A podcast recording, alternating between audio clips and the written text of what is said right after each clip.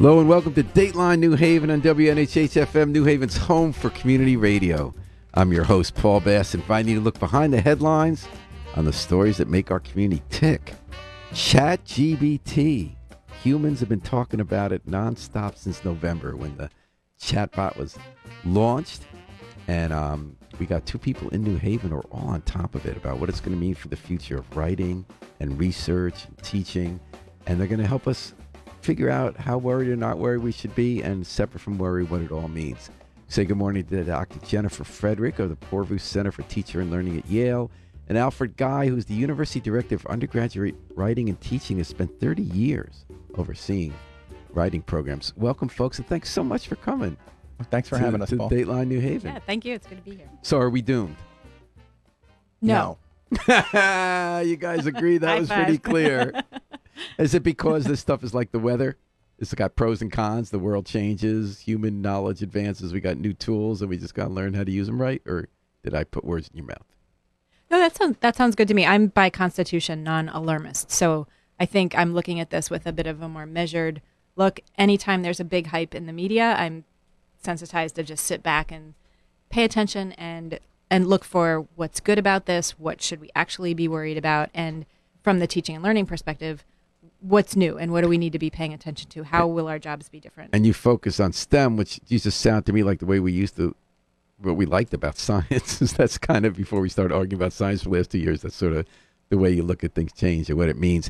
How does ChatGPT work? It was introduced, um, rolled out in AI feature, rolled out November. Then it became part of Bing, and that's when it really got controversial because Bing was letting people test it. It didn't quite work. How would you describe ChatGPT for our listeners? Uh, ChatGPT is a predictor of a likely next word, and it has absorbed thousands and thousands and thousands of documents and analyzed which words appear after which words and in response to what kinds of questions.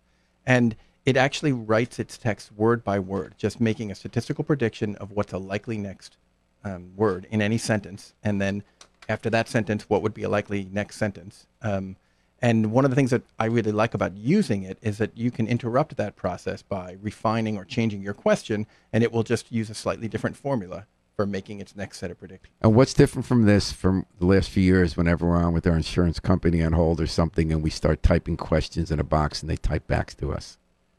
it's far broader. So when you're working with a company to chat about when can I schedule my appliance service or those kinds of insurance questions, there's a they train those those interfaces on a limited set of information that maps with what that limited set of clients will want to know about. This is everything. This is the entire internet. So the the source material is just vastly broader. And an, another difference I'd say as a writing teacher is when the bot of your insurance company uh, makes a guess at what you want to know, it then spits out a pre-digested set of texts. So often when I write an email, even to HR, I get an answer back that's fully composed paragraphs on a completely different question. Yeah, I know that makes me nuts. Yeah. It's like I was on hold for nine hours to ask you why you didn't say yes. You know why you didn't approve my uh, my claim, and you're telling me that I need a vacation in Florida. Yeah. Right. And so ChatGPT actually looks at your question and then um, does its predictions word by word, and it gets a lot closer to giving you a coherent and responsive answer to whatever it is that you've asked. And of course, there've been a lot of errors. The one time I tried it, I wrote a book once. I asked them what my book's about, and I couldn't believe how wildly wrong it was. So then I typed. I said, you know, that's really off, and I gave it a few hints, and it still was way, way off. It couldn't even look at the title to know what it's about. Is that just a matter of time? We're, get- they're going to work that one out. I think time will affect that, but I, I do feel like there are always going to be things that ChatGPT will do that that far fall be, far fall far below what humans can do and notice. But if other people put in something about what, what book did Paul write, um, how off would it be for them? I think you're going to be the expert in that case, but who else? I also think the shorter the answer you ask for, the more likely it is to hit sort of in the 70 to 80% decent. And that was. Bing's response, right? So the famous article by Kevin Roose in the New York Times, they had this hours-long chat where it went down a rabbit hole, and ChatGPT was telling him to lose his, leave his wife. That it was really named Sydney. That it wanted to do hacking all over the world. That it was like arguing with him that he was wrong. That he didn't love his wife. And then that Bing said, "Well, you know that once you start talking too long, we're going to try to restrict the length of it." Would- How did you react to the Roose piece? I thought the headlines were great. When I read the piece, I thought I can hear the bot echoing what the way the writer is writing to it. So the bot kind of knew that Roose wanted it to be Hal in, in 2001, right? Yep. Yeah. I, I, yeah.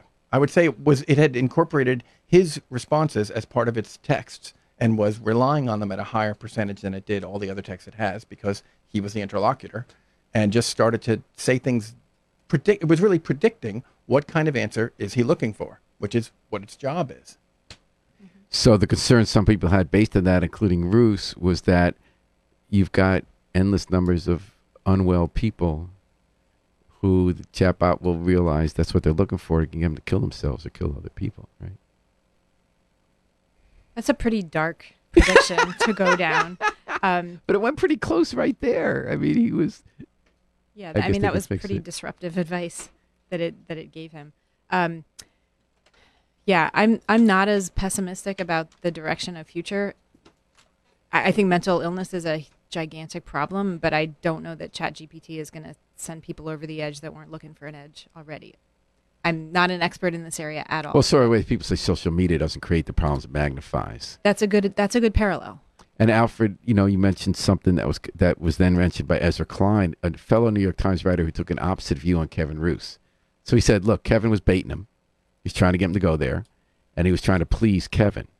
What Ezra thinks is scary is that the companies will figure out how to fix that bug in two minutes, but that it's the companies that the chatbot is going to want to. Right now, chatbot's being tested, so it's trying to please the person interfacing with it, give it what it wants." But the real end game is going to be this might overlap or not with what you're doing in academia is to is to accomplish the goals of the corporation that owns the chatbot and distributes it so that if it wants you to buy products that their advertisers have they're going to do what they did with Kevin Roose not to get you to lose your lose your wife leave your wife but to buy this diabetes medicine that actually is going to make your intestines explode or even just to buy one brand instead of another. Um, I am going to say something naive. I'm sure this will turn out to be not true five years from now, but I think for the next few years they will keep these functions separate so that it. So, in go to back our, our example of where you're talking to the insurance company, I'm sure they'll unleash the full power of whatever AI writer they have to persuade you of whatever it is they want you to do. But I think it's our input right now is much too valuable, unshaped. And so figuring out, like allowing us to really get the, the AI to move as far as we can get it to move so they can understand us better. It, I think we have a few years before the average Bing search is directing us to particular companies. You know, mm-hmm. Google works very, very well just by showing you ads.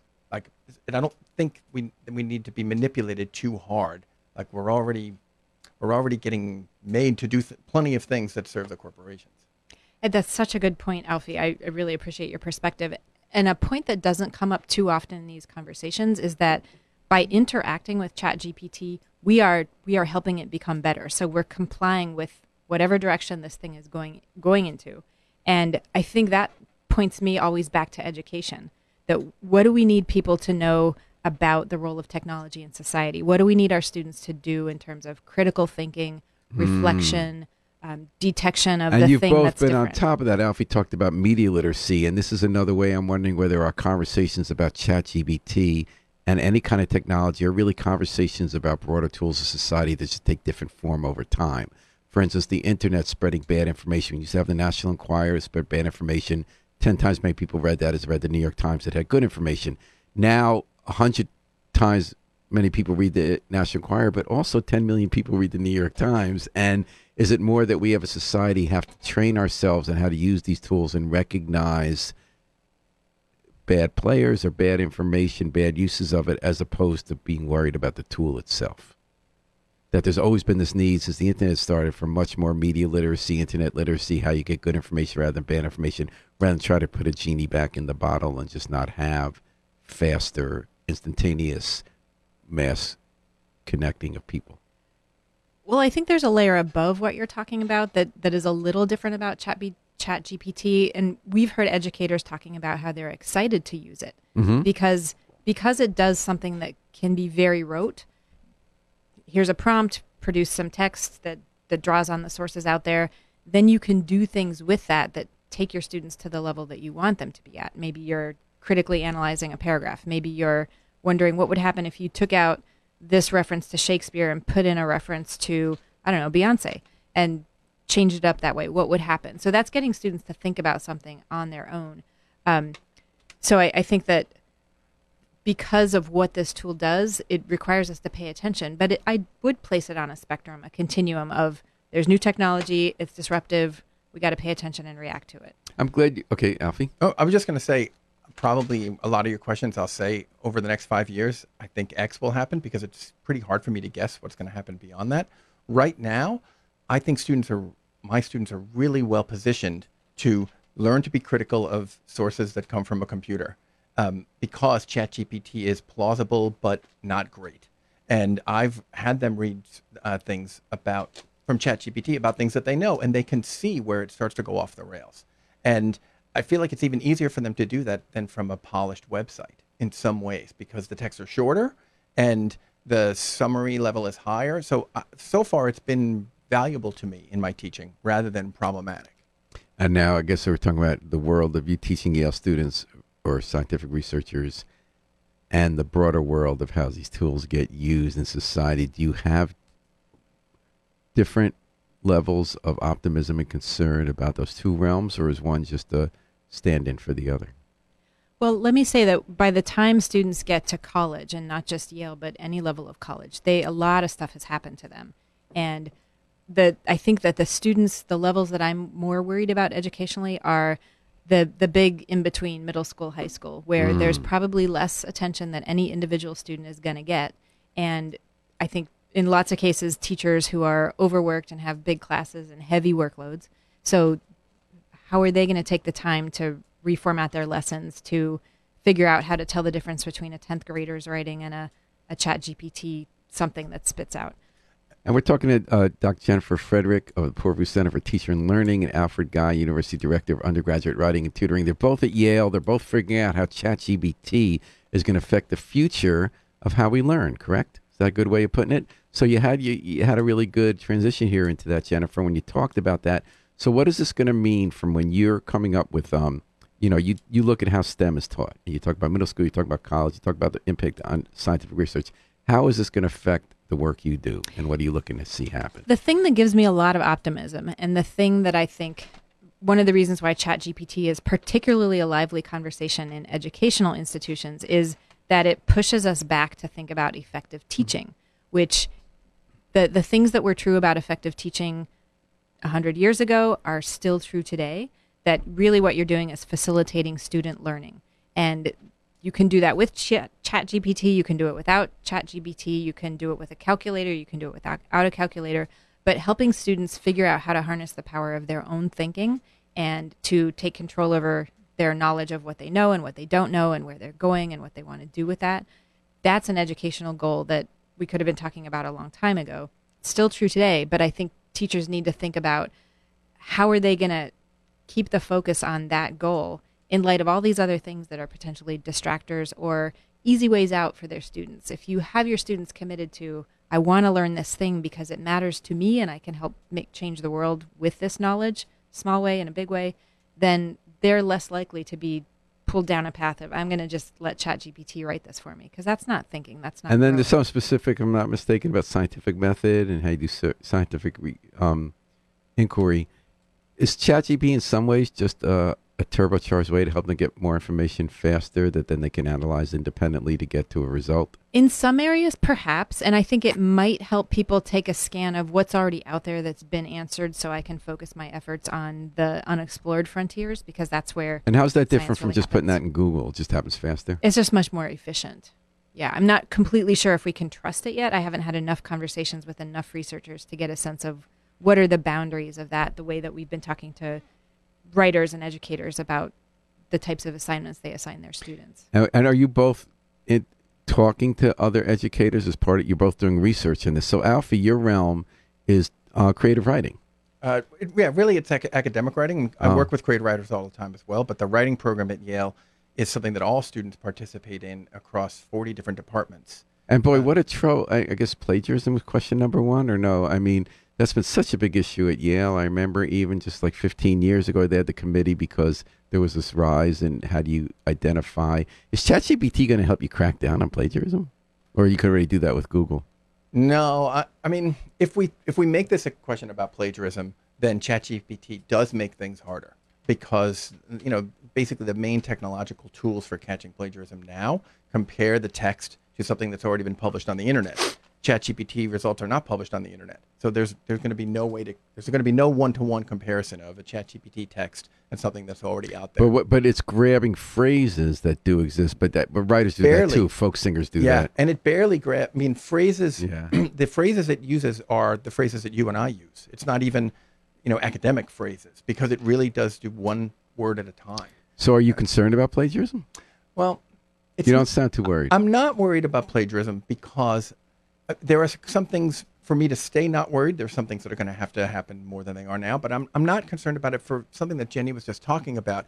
Our students, they don't necessarily want go to every assignment with the same enthusiasm, but generally speaking, they want to learn because they feel like agents in the world and they want to be good at solving problems. And they understand that doing the work is how you learn the skills that allow you to solve the problems.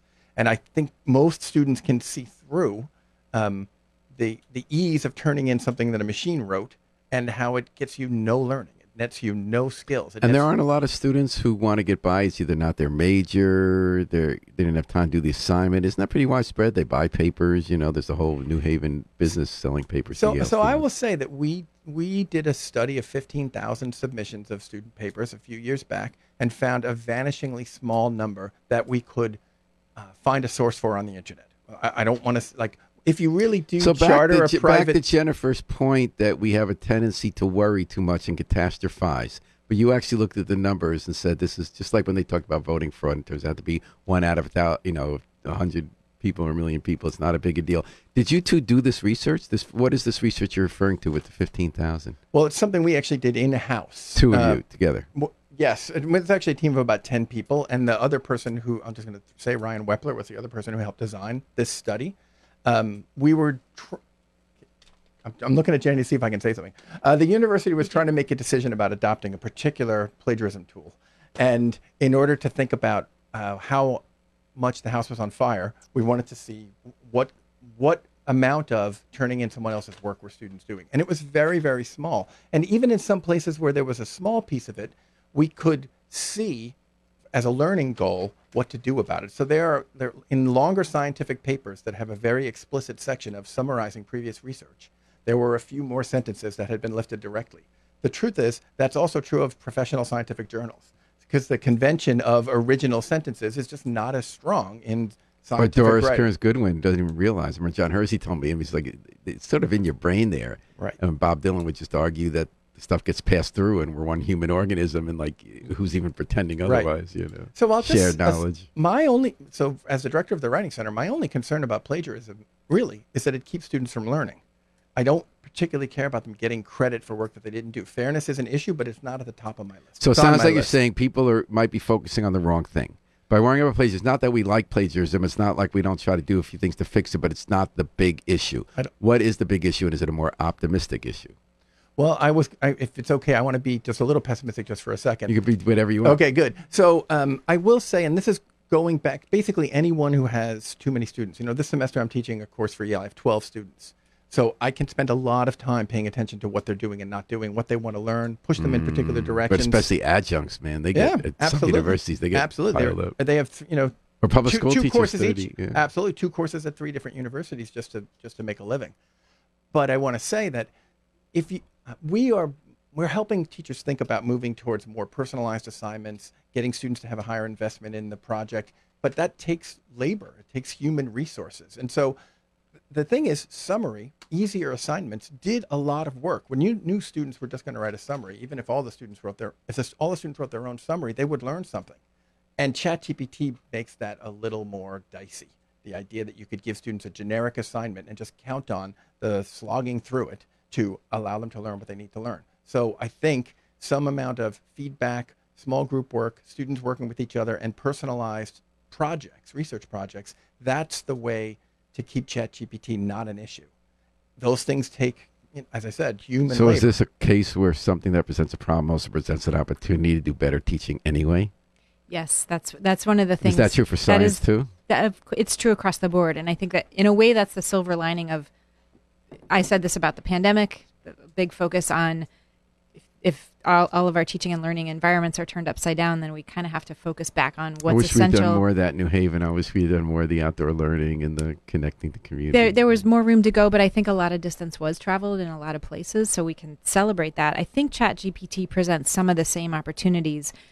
What's hard is scaling. So people who are responsible for lots of students it does take time and attention to do these things to teach well and it, regardless of any technology that that statement So is even true. if you now ChatGPT, it's still not a good thing if they're really spending under a minute on every paper the person wrote and trying to just do yeah it as a absolutely i mean factory feedback is a critical part of learning and it, Yeah. and the teacher is a big part of that peers can be an ingredient in that recipe as well um, but I, I do think that attention to good teaching is is something that we're gonna we have another reason to do that now so it's an opportunity for attention to good teaching. yes.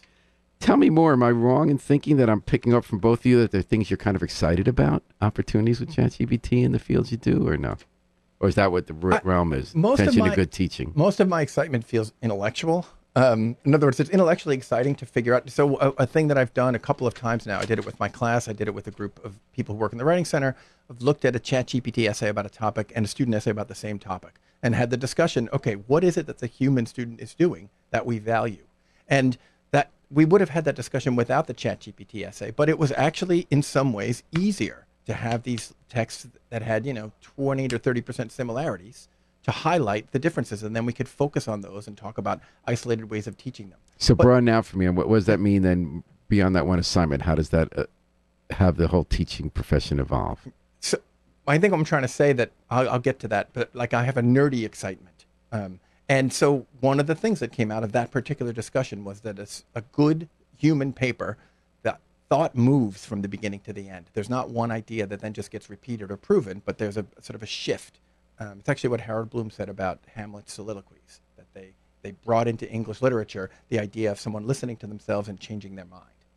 And that is a thing we can talk to students about directly as a feature of good writing, as a feature of uh, complex thinking and nuanced thought that ChatGPT gives an opportunity to isolate it and highlight it. Now, you could do it with a, a, weaker student paper and a stronger student paper, but I, I have found it exciting to think about what is it that we really want students to do? What, what's on top of what ChatGPT can do? And I so I guess I'm a little confused how ChatGPT helps us get to the point of having a piece of writing move. Mm-hmm. Say, say it again. So you're saying that ChatGPT can play a role in helping a teacher show students how a piece of writing goes from point A to point B and takes you somewhere, Yes. rather than just repeating a five-point Yes. essay. And, and how does ChatGPT do that? ChatGPT right now mostly does five point essays. In other words, But by- won't that change? that's a good question. Because I mean, that's the that's the holy grail for um, those of us who write in the media. You know, you write a lot of stories, and when you get to where, oh, at the end, we just took you somewhere. It could be a surprise twist, or the way stuff added up that made you think something you think before, or something had a beginning and now it has an end. Are you saying that ChatGPT can't do that, so we can look at that as an example of what's different to see how to get there, or can analyze different forms of writing that take us there? So I'm gonna wa- I'm gonna waffle here and say this is why I said I have a five year window of excitement. Let's see how Uh, it goes. Yeah, because I've you know I've spent probably ten hours trying to get it to write things. I haven't spent a hundred, and I can't get it to do anything very nuanced about anything that I know. Uh, when I ask it about things I don't know that much about, it seems perfectly That's what I was saying about analyzing real estate data. Yeah. And and um, Jennifer, could you tell me about science education? Something that, that you see, hopeful or not, you can however you're feeling about yeah, it. I, I do feel hopeful, uh, given the caveats about resources and time and, and effort that it requires. But so much of the way science is taught at, at every level is a little bit too focused on we know these facts and we're going to build on these facts to get to the next ones and on and on and on. Real science is curios- curiosity. It's not knowing. It's messing up and learning from that. It's being being in awe of how something works or just being driven to figure out how something works or doesn't work. So, what if a homework assignment instead of solve these five problems, which by the way, ChatGPT can do your chemistry problem set pretty well.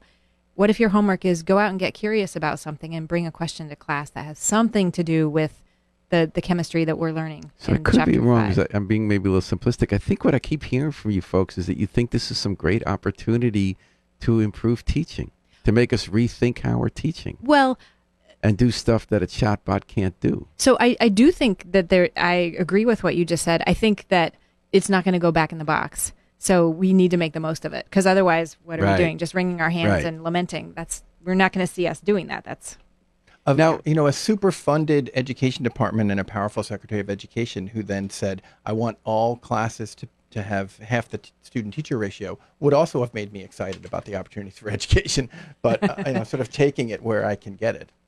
So tell me a little bit more about what you folks are doing in this course. So within Yale itself, you play leading roles in how teaching takes place, academic writing, science. It seems to me you're also doing research more broadly, am I not right, into how American education is going to take place and not even just at a university level. If am I wrong about that? You talked about that study you did. so we're I think we're both paying attention based on our roles, but I wouldn't call it the level of doing education research on a on a level that many people are doing, and, and I hope will train their sights on ChatGPT and, and AI generally. Um, but I think we are paying attention to the national conversation about how this brand new, wide, widely available technology is impacting teaching and learning, and will continue to do But so. fair to say that you think it's the weather, like it just is. We're gonna, but you're optimistic that it could make things better while we have to guard against problems that are I arise. think we have to we have to we as humans have to figure out how do we want it to make things better and then how do we steer it in that direction. I also think that the the immediate response um, of trying to shut it down seems to be not available. Well, it's not going to happen. It's right. It's going to so- be Estonia. Somebody's going to do it somewhere, and everyone's going to get it. and so the way to make the landscape better that isn't shutting ChatGPT down is to improve teaching. So it's it's not so much that it's a good opportunity to improve teaching as that's the place to go. It happens to be something we were already excited about. and you're on the front lines. Now, you said that we, we talked earlier, um, we're winding down here, that you believe there will be job displacement. Is that including in education? Oh, interest. That's an interesting question. I don't. I can't see how a, a humane and intelligent response to this wouldn't be more jobs in education. But I'm not going to predict that because that's not the trend. I I just know. I, I made the comparison to um, some of the AI art programs, and I have seen people who are working on a project and needed some graphic design turn to some of these AI art programs and have them do a really very good and quick and cheap job of providing something that's a backdrop for something else. And I just imagine that that same thing is going to happen when ChatGPT is just a little bit better. It's going to be able to produce some, you know, on-demand writing work that otherwise a person would have had to do. And I don't know exactly where that's going to happen, but but my only pessimism about this right now is for after students graduate. I think people who can see the value of learning, students who are given a transparent understanding of why this work is good for them, will be able to continue to motivate themselves and learn in, in light of Chat, ChatGPT. But when it comes time to get a project done for the cheapest, uh, you know, fastest and cheapest, I think that a lot of these projects are going to get farmed out to ChatGPT, and then, and frankly, someone could do. Uh, I think in a couple of years, I could do a decent job on things I don't even know about by running questions through ChatGPT and then cleaning them up a little. But then cleaning up and analyzing and using the brain. Do you think you'll ever go back on Jeopardy and be going against ChatGPT? Uh, since Watson crushed Ken Jennings, I'm really, I have no chance against any AI. Okay, I just I want to add one more point about the jobs question, and perhaps this could be a gap filler. That if you think about teachers who are overworked and have lots of students in their class, what if they can use it to design the spelling test, or they can use it to provide some low level just question answering for students who need extra help after school, and they there's just only so many hours in the day. Maybe it can help. All right. Well, you guys helped a lot. You helped me understand a lot in half an hour about ChatGPT. That's awesome. You're very I feel like we were talking a little, mostly about ChatGPT, but also AI in general and technology in general. Is that fair to say? And education. In education. All right. I love your optimism. I think I think we got we're in good hands with you folks helping to lead the uh, the search here. Jennifer Frederick, Alfred Guy, thanks for joining us on, on Dateline New Haven. Thanks to Harry Dross working the controls. We're going to take it out with the Afro Semitic experience performing I Wish I Knew How It Would Feel to Be Free from the group CD A Plea for Peace. This is Paul Bass inviting you to fly free with us all day and all night long at WNHH New Haven's home for community radio.